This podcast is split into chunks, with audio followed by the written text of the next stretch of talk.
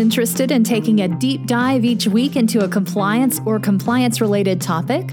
Then Compliance Into the Weeds is the podcast for you. Join Matt Kelly, the coolest guy in compliance, and Tom Fox, the voice of compliance, as they go into the weeds to flesh out a story which you can use to better inform your compliance program. Both you and your compliance program will be the better for listening to this podcast. Compliance Into the Weeds is a production of the Compliance Podcast Network. In this episode, Matt Kelly and Tom Fox take a deep dive into the Deutsche Bank FCPA settlement, focusing on internal controls, red flags that were overlooked, and a policy that was paper and action only. Hello, everyone. This is Tom Fox, the voice of compliance, back again with Matt Kelly, the coolest guy in compliance, for another episode of Compliance Into the Weeds. Hello, Tom. Good to be here this week. So, Matt, it turns out that uh, serendipity and uh, uh, the um, zeitgeist have joined Compliance Into the Weeds as we both blogged about the same thing this week, which was uh, the Deutsche Bank FCPA settlement. So, uh, why don't you just jump into it and set the stage for our listeners? Yeah, sure. So this uh, settlement was announced by the Justice Department and Securities and Exchange Commission late Friday afternoon. While the rest of us were distracted watching the attempted coup, they snuck this in. Uh, Deutsche Bank will wind up paying $130 million in total. Uh, with the Justice Department, that is actually related to two fraud cases that are separate and unrelated. One of them FCPA related, the other one, I think, is some sort of commodities trading scam that I'll be honest, I did not really look into as part of what I was writing about. But uh, the FCPA case was the other one that the Justice Department had brought charges against, uh, and that the SEC also was involved in the FCPA one. Um, the 130 million included an 80, I have the notes here, $87 million criminal penalty. Uh, it was a $43 million penalty of, I think, disgorgement in interest only to the Securities and Exchange Commission. There was no additional penalty there. Uh, there were some various other penalties here and there, but it all rolls up to 130 million. Um, the facts of the case, Tom, I'm going to be honest. Like I, I kind of gloss over them at this point because everybody watching now, um, stop us if you heard this before third parties, Middle East, poor due diligence, China. I mean, come on, we have heard this broad sort of story about FCPA forever now. Um, specifically, I believe it was that Deutsche Bank was using business development consultants. That was their name for fixers and overseas agents and third parties and whatnot. Um, where a lot of these agents were simply fronts and conduits for bribery. Um, I zeroed in, Tom, on one specific to Abu Dhabi, and we could talk about that. But I know that this also was happening in China. I know it was happening in Italy. I know there was um, another case, I think, happening in Saudi Arabia. But uh, same story, different day, different third agents. Um, and we can get into the internal control issues, which is really where I was interested. Um, but that's the broad details, uh, broad brushstrokes of what happened here. But I took a little bit different uh, takeaway from the third parties. And you're right, uh, that's not anything new. But what struck me was just the brazenness of the um, use of corrupt third parties for a mm-hmm. corrupt process. So, for instance, in Abu Dhabi, the uh, business uh, consultant was a relative of the foreign official. Yep. In uh, Saudi Arabia, they took it to an entirely different level. It was the wife. And um, there, Deutsche Bank actually set, set up a uh, British Virgin Islands shell company to pay her so that uh, she would influence her husband to um, uh, continue to do business with Deutsche Bank. There were, for both of those two agents, four managing directors who had actual knowledge and wrote emails about uh, these uh, business development consultants. But above that, above them, there were um, there was a committee, global risk committee, that actually reviewed these. And specifically to Abu Dhabi, they discussed the fact that the uh, business consultant was a relative of the foreign official uh, who was going to be investing money with Deutsche Bank. And so we had the committee overseeing the managing directors who are part of the oversight process and the internal controls that I think you uh, are going to talk about uh, actually approving this. So the brazenness of the corruption, I don't think can can really be discounted. Um, this corruption occurred uh, while the company was under monitorship. So um, uh, and under another FCPA investigation. Uh, if there was ever an entity that was uh, specifically designed to do business with Donald Trump, I really can't think of one who was uh, better suited than Deutsche Bank, given their levels of corruption. The um, the order, or rather, the deferred prosecution agreement incorporating the criminal information went into great detail, uh, and so I appreciated that because uh, we still have to be reminded of brazenness, and I th- still think that's a lesson that compliance officers uh, need to to learn and to be aware of. And if you're in that situation, uh, you know, it might be time for you to check out the Radical Compliance Friday blog, uh, which lists the job openings, because you really need to go uh, to uh, another uh, company uh, because you're in in a world of hurt. But you wrote really well, and frankly, it looked like you had way too much fun talking about the internal control failures. So why don't we take a dive into those? Well, Tom, first off, I just wanted to note specifically on the Abu Dhabi one. Uh, yes, it is true that the business consultant hired was a relative of the state owned official, but do not forget that the business consultant had another brother who was going to be part of the project, but not on the, the third party contract. And that brother was the business partner of the state owned uh, state official. Uh, in some sort of a side enterprise. So I guess this is a uh, double whammy of relatives related to the state owned uh, enterprise and the government official. And I love this detail. Help me out on this. Um, that the state-owned official was all the state official was also asking Deutsche Bank to help him finance a mega yacht. Now, I, I have to admit, I didn't know that there was a difference between a yacht and a mega yacht. I cannot recall if the mega yacht was ultimately then also financed by Abu Dhabi or by Deutsche Bank, um, although they did pay the business consultant $3.5 million um, for generic advice and introductions, as the statement of facts said. And uh, shortly after paying him $3.5 million, they did win the deal from Abu Dhabi and its sovereign wealth fund. Like I said, I don't know whatever happened with the mega yacht, but I just thought that was a great detail. Um, you know, I, I I have to tell you that the radical compliance yacht is not a mega yacht. No, it is not. It is more like a dinghy that occasionally my kids play with in the bathtub, and that's probably about the size of my my boating experience.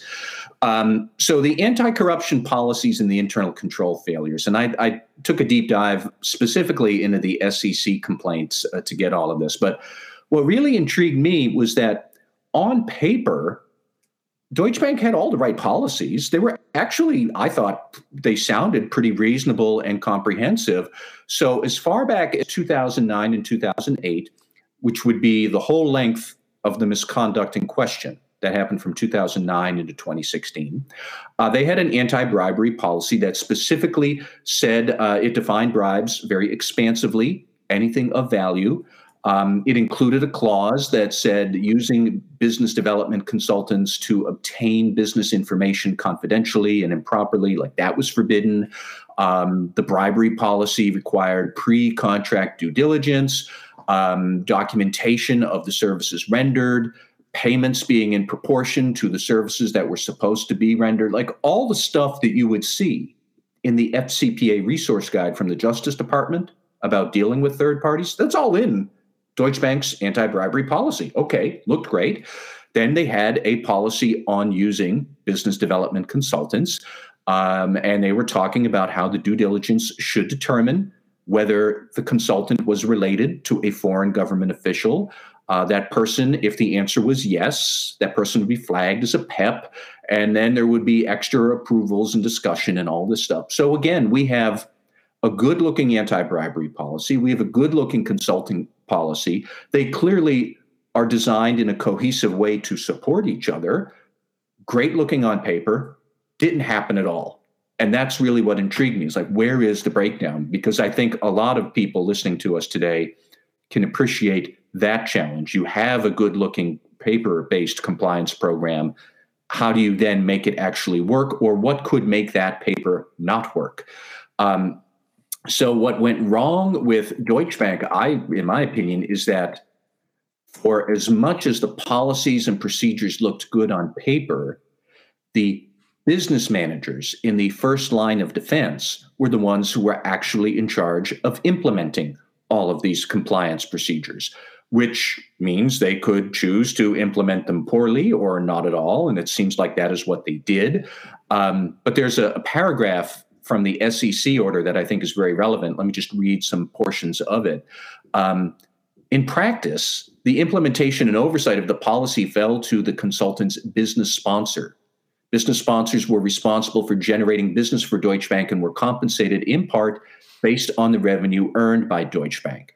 So, and we could go on from there. The, that paragraph in the consent order, it, uh, it has a few more details, but it really seems to me that what went wrong is that the people who would have to abide by the compliance policies were also the ones who had responsibility for implementing and following through on the compliance policies. Um, and like I said, that means they would have the power to not follow through or to ignore them, which very much seems to be the case in numerous uh, instances outlined in these complaints. Um, and it really drove home the lesson to me about how an, an empowered compliance function is part of the success of the compliance program.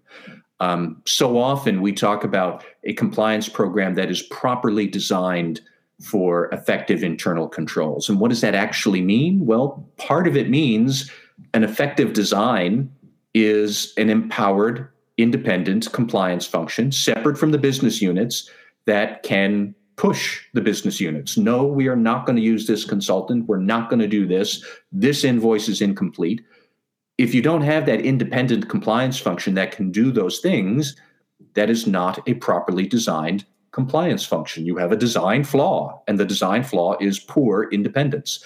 That, that's really where I went with uh, my analysis of what was going wrong at Deutsche Bank. So, Matt, the um, could it, uh, in addition to having the front line implement the policy, I guess the uh, the other thing that struck me is this was even several paces past uh, the Goldman Sachs case, where there the compliance function did appropriately raise red flags, certainly around Jho Low's involvement, mm-hmm. but they were eviscerated by the frontline managing director and the uh, Global Risk Management Committee, their their equivalent of that. But here we didn't even seem to see compliance anywhere, and uh, they spoke about some due diligence, but the due diligence only raised red flags.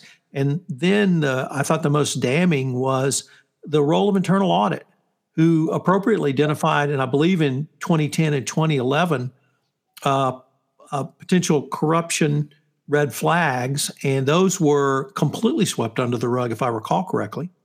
Yeah, so that is an excellent point about internal audit's role here. Is they conducted two audits in 2009 and 2011, um, and the first audit in 2009 flagged a lot of what you and I have just been discussing here, where they even recommended centralized oversight of due diligence and documentation.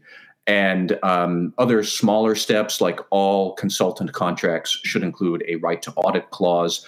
Um, so they compiled the report it went right up to senior management at Deutsche Bank. And then, as the SEC order says, only limited steps were taken in response to that plan.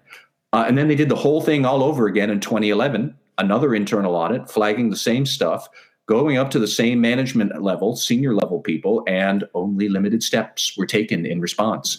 Um, so clearly, there's a, a lot of management I, I, don't know what the word is ignorance or deliberate blindness, willful blindness to these problems that uh, internal audit had flagged. But internal audit was basically flagging that compliance had no real authority and autonomy to implement internal controls and to uh, run the compliance program.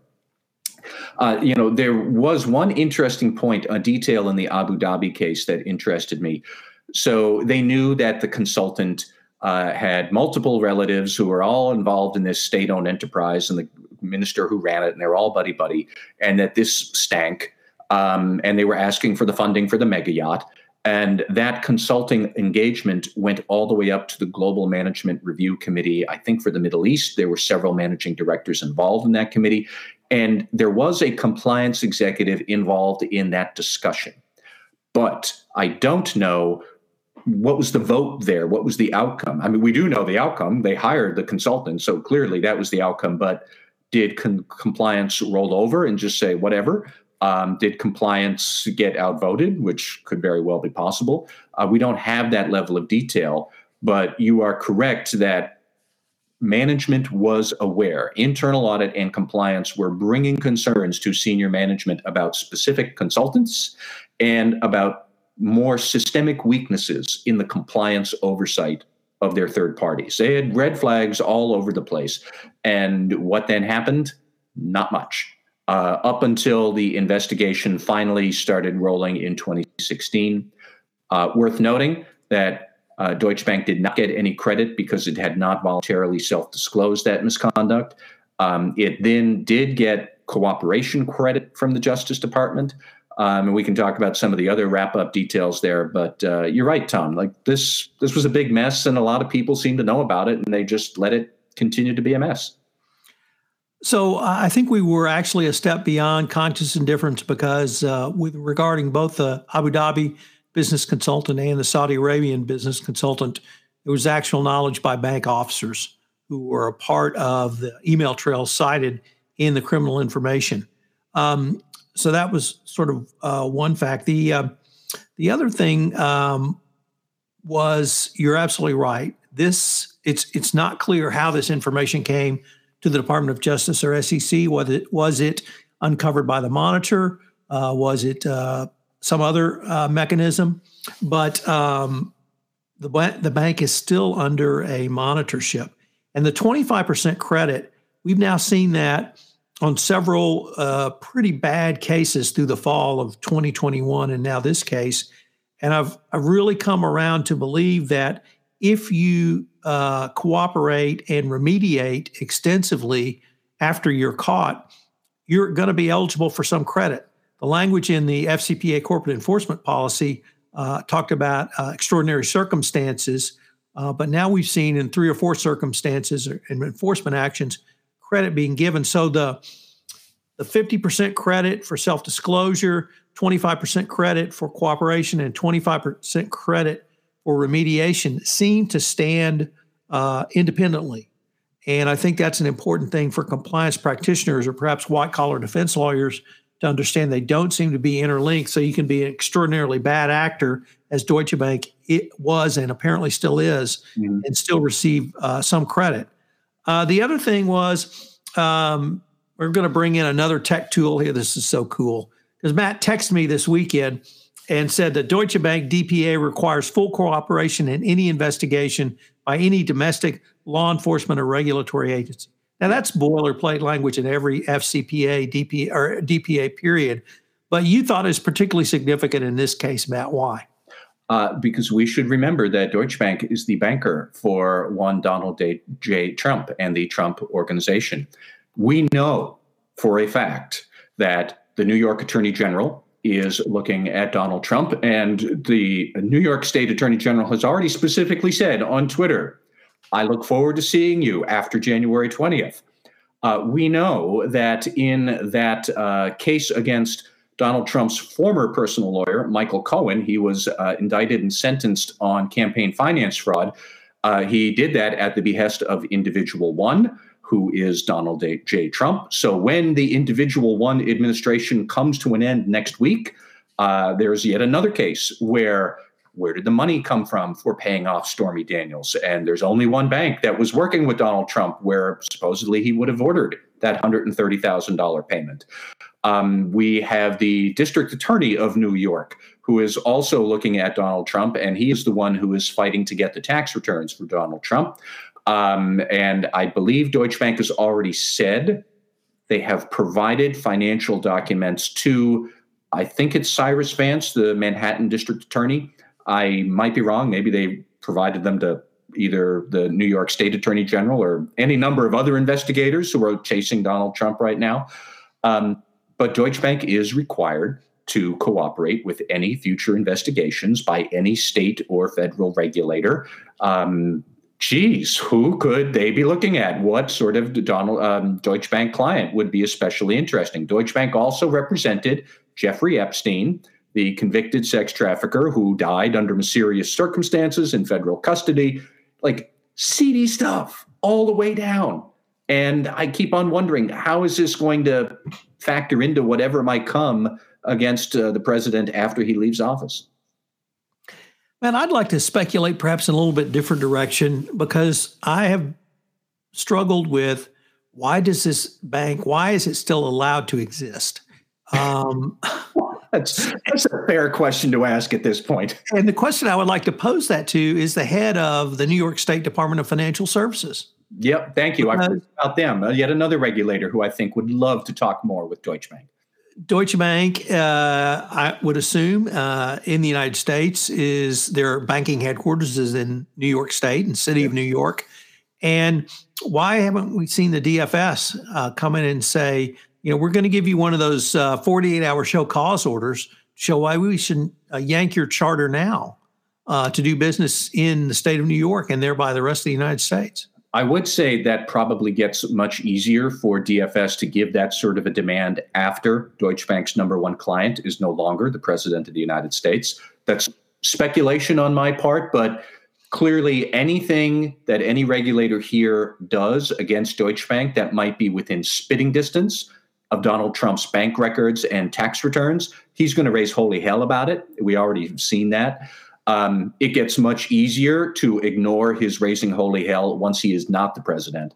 Um, so we shall see what might come next. Um, but I suspect Deutsche Bank, like several other overseas banks, they're just big enough that they can't ignore the US market, but they're in New York. And, you know, you need that like you need a hole in the head if you're a foreign bank because you're highly regulated, but you're not that big of a deal in the US market, but you can't not be in it. They, HSBC is another one, you know, they're kind of trapped. They can't ignore the US market, but I don't think they actually want to be here because they get themselves crosswise at regulators so often. And this is yet another case. And then the other thing I was thinking about, Matt, we saw uh, a much more aggressive uh, Federal Reserve and OCC in 2020. And perhaps that started with Wells Fargo or, or some other cases. But um, in uh, researching those enforcement actions, uh, particularly Goldman Sachs, it seems that those regulators might uh, also start looking at financial institutions in a different light as well. I think that is definitely possible. Um, that was happening even under the acting OCC director, uh, whose first name escapes me. His last name is Brooks. And he had been nominated just last month to see if he could serve another five year term as the full time director for OCC. That was Donald Trump, yet again, trying to sneak in another Trump person and stick the Biden administration with them. That didn't happen, and now the Senate is not going to take up that nomination. So Biden will get to put his own OCC director in there. Um, I think that OCC will start paying much more attention or pressuring banks more forcefully, especially the larger banks, to do a better job with risk management generally. Um, they did that, they hammered Citibank with that. Um, they also did that, I think, against JP Morgan or Morgan Stanley, one of the Morgan banks. I can't remember which one, but they have now done this with multiple banks. Worth noting, I don't know how much Deutsche Bank would be on their radar screen because Deutsche Bank doesn't have very many retail operations in the United States. It's not like you can go to a Deutsche Bank ATM where um, OCC would be on that like all over the place. Um, but I think OCC is going to be pressuring banks to do better with risk management and risk reporting especially so financial regulators will have a better sense of what all the banks are saying about risk so they can have a better sense of all the systemic risk that they have to be worried about. Um, thanks to covid our financial system our monetary system is kind of running at full tilt. I think there are a lot of concerns among banking regulators about was this ever going to get out of control? I don't think we would have another financial crisis like 2008 but they're worried we could have a financial crisis like 2021 where we don't know what that would look like. So they want better risk reporting, and I think OCC is going to lead the charge on that. Um, they were leading the charge already, and under a Biden administration, the, they're only going to be more aggressive. Um, both Matt and I, uh, Matt blogged about this uh, today. I'm blogging about it probably for the rest of the week. We're going to link to those blogs in our show notes. So, Matt, uh, this has been a, a, fascinating discussion of a truly fascinating case. Can't wait to see what next week brings us. All right, Tom, take care. Hello, everyone. This is Tom Fox again. I'd like to thank you for listening to this episode of Compliance Into the Weeds. If you have any questions, you can email me at tfox at tfoxlaw.com. You can email Matt at mkelly at radicalcompliance.com. Also, check out the show notes where I have additional resources available in forms of blog posts written by Matt or myself. I hope you'll join Matt and I again next week where we take another deep dive, literally going into the compliance weeds. Compliance Into the Weeds is a production of the Compliance Podcast Network and a proud member of C Suite Radio. We look forward to visiting with you again.